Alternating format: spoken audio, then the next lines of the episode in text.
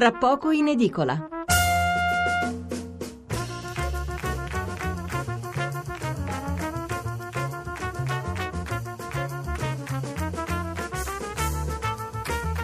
Siamo di nuovo qui a mezzanotte 27 minuti. Allora, riprendiamo con la lettura eh, dei messaggi sull'argomento precedente.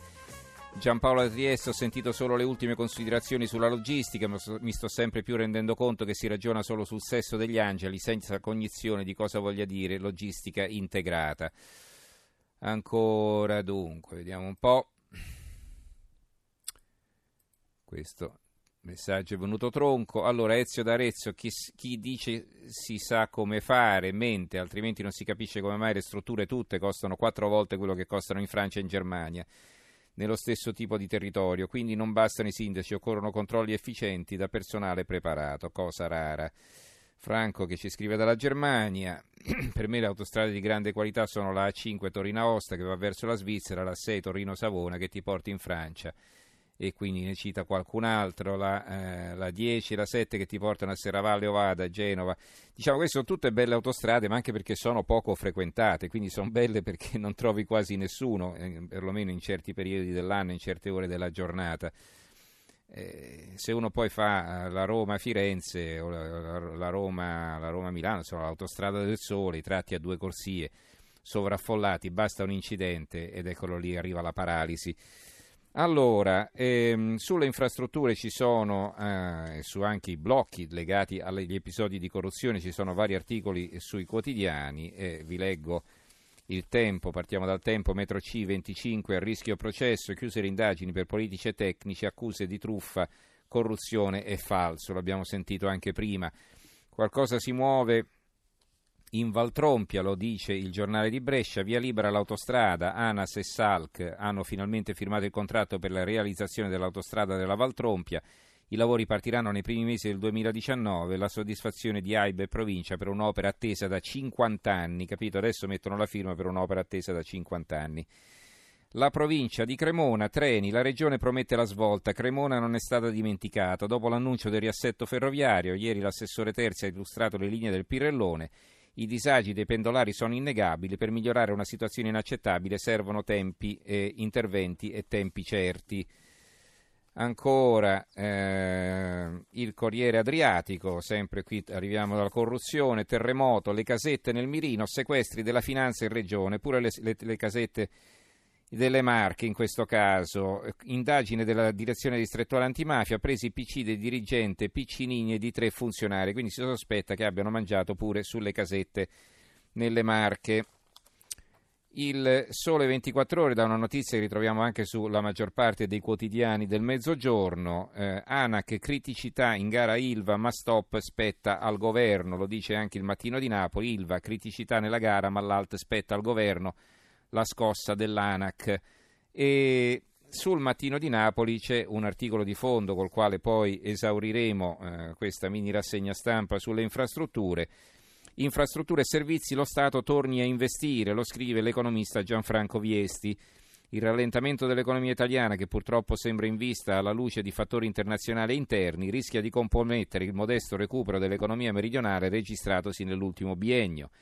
Questa è l'indicazione principale che viene dal periodico rapporto sul Mezzogiorno realizzato da Confindustria e presentato ieri. La crescita del Sud nel 2018 è prevista all'1,1%, inferiore sia al dato meridionale del 2017 sia alla media nazionale per l'anno in corso, entrambi all'1,4%. L'analisi è un po' preoccupata e corroborata anche da altre fonti, dal puntuale dai puntuali rapporti regionali della Banca d'Italia, un interessante studio di Prometeia che oltre che dai dati congiunturali sul mercato del lavoro, peggiori sembrano in questo quadro situazioni dinamiche di Calabria e Sicilia. Ecco, questa è la premessa, però sarebbe da leggere questo pezzo perché dice che una delle vie per rilanciare l'economia del Mezzogiorno è proprio quella di puntare sulle infrastrutture e sui servizi. Allora, Cambiamo argomento e parliamo invece eh, della bufera che si è scatenata dopo l'intervento di eh, Tito Boeri, il presidente dell'Inps, eh, alla Camera, in un'audizione alla Camera. Un, dus- un, discorso molto puntuale che lui ha letto, per, evidentemente soppesando ogni parola, se l'era scritto prima, quindi non è nemmeno da dire che gli sia sfuggito qualcosa che non voleva dire o che sia stato mal interpretato e insomma si è tolto molti sassolini dalle scarpe e eh, le reazioni non sono mancate. Allora, l'apertura del Corriere della Sera, Boeri attacca Di Maio, ha perso contatto con la terra. Repubblica, Tria e Boeri, le spine del governo, sotto tiro perché non allineati. Qui si parla del ministro dell'economia ma questo riguarda eh, la nomina dei dirigenti della Cassa Depositi e Prestiti, che per ora è sfumata, ma di questo poi vi darò conto successivamente leggendo altri quotidiani. La stampa, Boeri sul decreto dignità, c'è qualcuno fuori dal mondo. Il quotidiano, queste tutte aperture, il quotidiano nazionale Giorno Nazione Resto del Carlino, invece di taglio centrale, Boeri sfida i viceministri, Palazzo Chigi è inaccettabile, il commento di Palazzo Chigi, pre, eh, e c'è la foto di Boeri che ritrovate su molte prime pagine. Italia Oggi, Boeri rilancia, le stime di 8.000 disoccupati sono ottimistiche. Ancora il giornale, Boeri, Di Maio fuori dal mondo, scontro sui numeri, Palazzo Chigi, sono toni inaccettabili. Flat tax, Forza Italia, i soldi, i soldi ci sono. L'avvenire, scontro Boeri-Governo, nomine, salta il vertice, questo a proposito della Cassa Depositi e Prestiti, Presidente Inps accusa Di Maio e Salvini, Palazzo Chigi è inaccettabile, tutti i titoli molto simili. Fatto quotidiano Boeri contro Di Maio e Salvini, i tecnici però lo bocciano. Eh, il manifesto Boeri a testa bassa, Palazzo Chigi, toni inaccettabili. Eh, il saggio di Boeri è una bomba che fa solletico, è il commento di Renato Farina sul Libero. E poi quello di Luciano Capone sul foglio, intitolato Manina in faccia. Boeri mette alla berlina il governo, Di Maio ha mentito, sapeva che il DL Dignità riduce l'occupazione. Non c'è stata alcuna manina, scrive Capone, che nottetempo ha manomesso la relazione tecnica del decreto dignità inserendo la cifra di 8.000 disoccupati. Dopo di lui ha mentito il presidente del Consiglio Giuseppe Conte, che intervistato da Marco Travaglio sul complotto della manina, dato per assodato dal direttore del Fatto, ha risposto che quel numero di 8.000 disoccupati all'anno è arrivato all'ultimo fuori tempo massimo e la menzogna del ministro del lavoro finito nell'angolo a causa della sua insipienza è stata avallata dal ministro dell'economia Giovanni Tria che dopo le minacce di 5 Stelle di fare pulizia delle vipere in via 20 settembre in un comunicato congiunto con Di Maio ha detto che bisogna capire da dove provenga quella manina che non va ricercata nel MEF, il Ministero dell'Economia e Finanze, addossando la responsabilità al presidente dell'Inps Tito Boeri. La verità è emersa integralmente, documenti alla mano, nell'audizione di Boeri davanti alla Commissione eh, riunite di finanza e lavoro alla, della Camera ed è che il ministro del lavoro Di Maio era ben consapevole della riduzione dell'occupazione prodotta dal DL Dignità. Perché? Perché insomma, poi adesso non ho visto a leggere il resto del pezzo, ma lo sentiremo ora in sede di approfondimento, eh, la eh, nota con la quale Boeri comunicava mh, mm, il punto di vista dell'Inps sugli effetti de- del decreto dignità era stata trasmessa all'inizio di luglio e poi ne parlano anche, giornali, anche altri giornali a livello locale. Noi per brevità però passiamo direttamente al commento. Abbiamo in linea Alessia Tripodi, collega del Sole 24 Ore. Alessia, buonasera. Buonasera, buonasera a te e agli ascoltatori. Allora, proviamo a ricostruire quel che ha detto, eh, quel che ha detto Boeri eh, alla Camera e poi anche quali sono state le reazioni, reazioni altrettanto forti. Prego. Sì, certo. Allora, come hai già ehm, illustrato ampiamente dai titoli che ovviamente la, la fanno da, da, padrone sui giornali di eh domani. sì, l'apertura di quasi tutti, sì. Di quasi tutti. E Boeri ha innanzitutto ricostruito la, la, questione riguardante questa famigerata relazione tecnica ehm, dalla, dalla, quale emergono, appunto nella quale era scritto che decreto, l'impatto del decreto dignità prevedeva 8.000 eh, posti di lavoro in meno da qui eh, fino al 2028. Ricordiamo che Di Maio aveva parlato appunto di questa famigerata man- manina che avrebbe eh, inserito questa cifra, quindi aveva, aveva, gridato al complotto, al, a, un, a, un, complotto delle lobby. E Boeri ha ricostruito la, la, la situazione dicendo innanzitutto che il Ministero del Lavoro già prevedeva eh, questo impatto negativo del decreto dignità sul, sul mercato del lavoro e che queste stime sul calo dei posti che erano state fornite dalla, dall'Inps erano già nella relazione tecnica che venne mandata dall'Inps al Ministero il 6 luglio.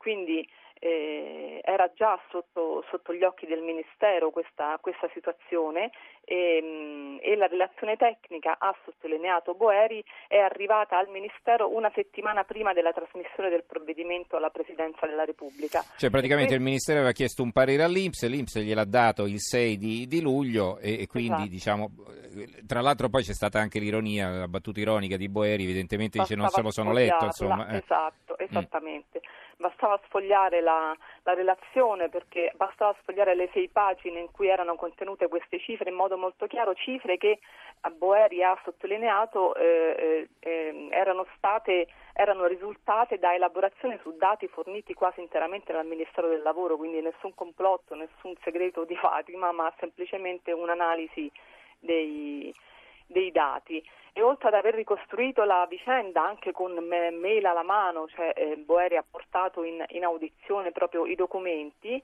e come abbiamo sentito eh, si è scagliato anche contro Di Maio e contro Salvini, quindi rimandando al mittente le, eh, le minacce, ha detto io non prendo in considerazione le richieste di dimissioni online o le minacce da parte di chi dovrebbe presiedere mia, alla mia sicurezza personale, il riferimento è a Salvini ovviamente, mm-hmm. e non accetto l'idea, ha sottolineato che l'incarico di Presidente dell'Inps debba eh, sposare le tesi del governo in carica, quindi lui ha anche rivendicato l'indipendenza del, ovviamente dell'istituto, eh, sottolineando che il, il, governo che lo aveva nominato, quindi il governo Renzi nel 2014, non, non gli aveva mai chiesto di giurare fedeltà e né lui l'avrebbe mai fatto, che quindi appunto era la sua situazione. Diciamo però la risposta sarebbe facile, un po' gliel'ha data Salvini, dice allora visto che ti ha messo il governo di sinistra, dice capiamo che tu ti, eh, ti, ti assuma certe responsabilità eh, seguendo alcune posizioni ben determinate, però allora se vuoi fare politica candidati, insomma, gli ha detto no. Eh. Esattamente.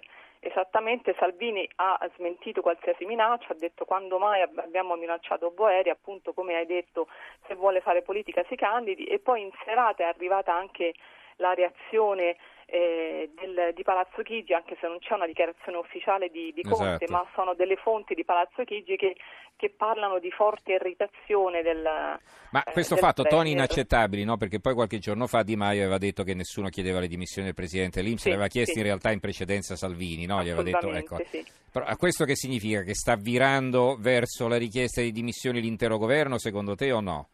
Cioè che la poltrona possa essere in qualche modo a rischio oppure no? Perché poi eh, eh, Boeri ha detto se me lo chiedono apertamente certo che mi dimetto, no? Eh. Esattamente. Però, Però questa richiesta che è una sfida potrebbe arrivare sul serio poi alla fine, o no? Potrebbe arrivare sul serio anche se come hai sottolineato, insomma, la posizione di Di Maio è sempre stata quella di, di gettare un po' acqua sul fuoco su, queste, su questo eh, gridare alle dimissioni da parte di Salvini. Mm. E il Palazzo Chigi eh, si riferisce a, eh, parla di dichiarazioni, di parole inaccettabili eh, con tutta probabilità eh, riguardo alla dichiarazione che ha fatto Boeri su Di Maio. Di Maio è non è più in contatto con la crosta terrestre, eh, no? eh, mm-hmm. questo lo ha detto perché eh, ha sottolineato che se eh, che affermare che una relazione tecnica esprime un giudizio politico, come ha fatto il ministro Di Maio, questo è proprio il virgolettato di Boeri, significa perdere contatto con, con la realtà, mettersi addirittura in orbite lontane dal nostro pianeta. Cioè, sostanzialmente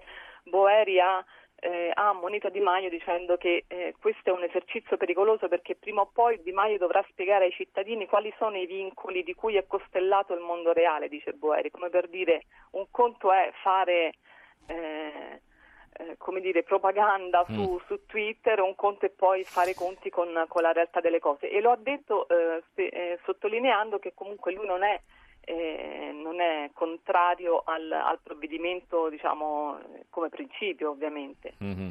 Ecco, un'altra cosa che eh, notano appunto gli ambienti vicini al governo è che Boeri da quando è arrivato questo nuovo esecutivo più volte si è messo di traverso con alcune sue dichiarazioni, no? eh, ricordiamo la questione degli immigrati che, che, ci pagano le pensioni e così via. Sì. E sembravano diciamo, anche interventi, eh, non dico mirati, però non del tutto casuali, insomma, no?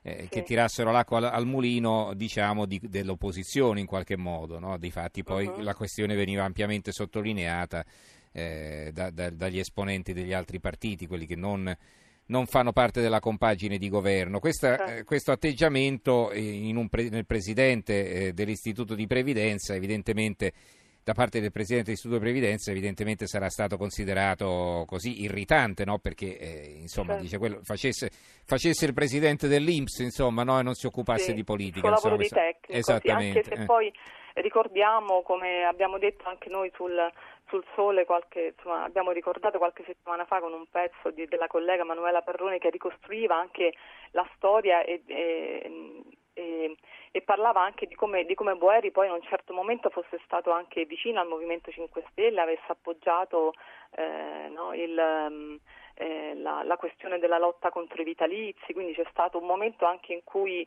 eh, i, i rapporti erano molto, molto più distesi e questo eh, lo, lo dimostra il fatto che Di Maio, come dicevo prima, è quello che più di tutti ha gettato acqua sul fuoco rispetto a sue dimissioni, però certo è che adesso il, eh, il livello, il tono dello scontro si è decisamente alzato e quindi bisognerà vedere che, che cosa succede. E Cioè, eh, è, mm, è sicuro che Boeri insomma, è un osso duro, ha dimostrato anche eh, appunto di non, Certo. di, non, di non cedere assolutamente alle provocazioni in questa audizione che è stata insomma, molto, Molto infuocata. molto infuocata, sì, sì, e lo stesso le reazioni. Devo dire che prima di collegarmi ho anche eh, mm, tenuto sotto, eh, sott'occhio Twitter per vedere se Di Maio avesse, avesse replicato, ma Mhm. ancora non. Ma c'è- forse, forse per stasera basta così, staranno meditando Sì, anche sì. come, come reagire come governo, diciamo, non a titolo personale. Allora ringraziamo Alessia Tripodi, collega del Sole 24 Ore. Grazie Tripodi, buonanotte. Grazie, buonanotte.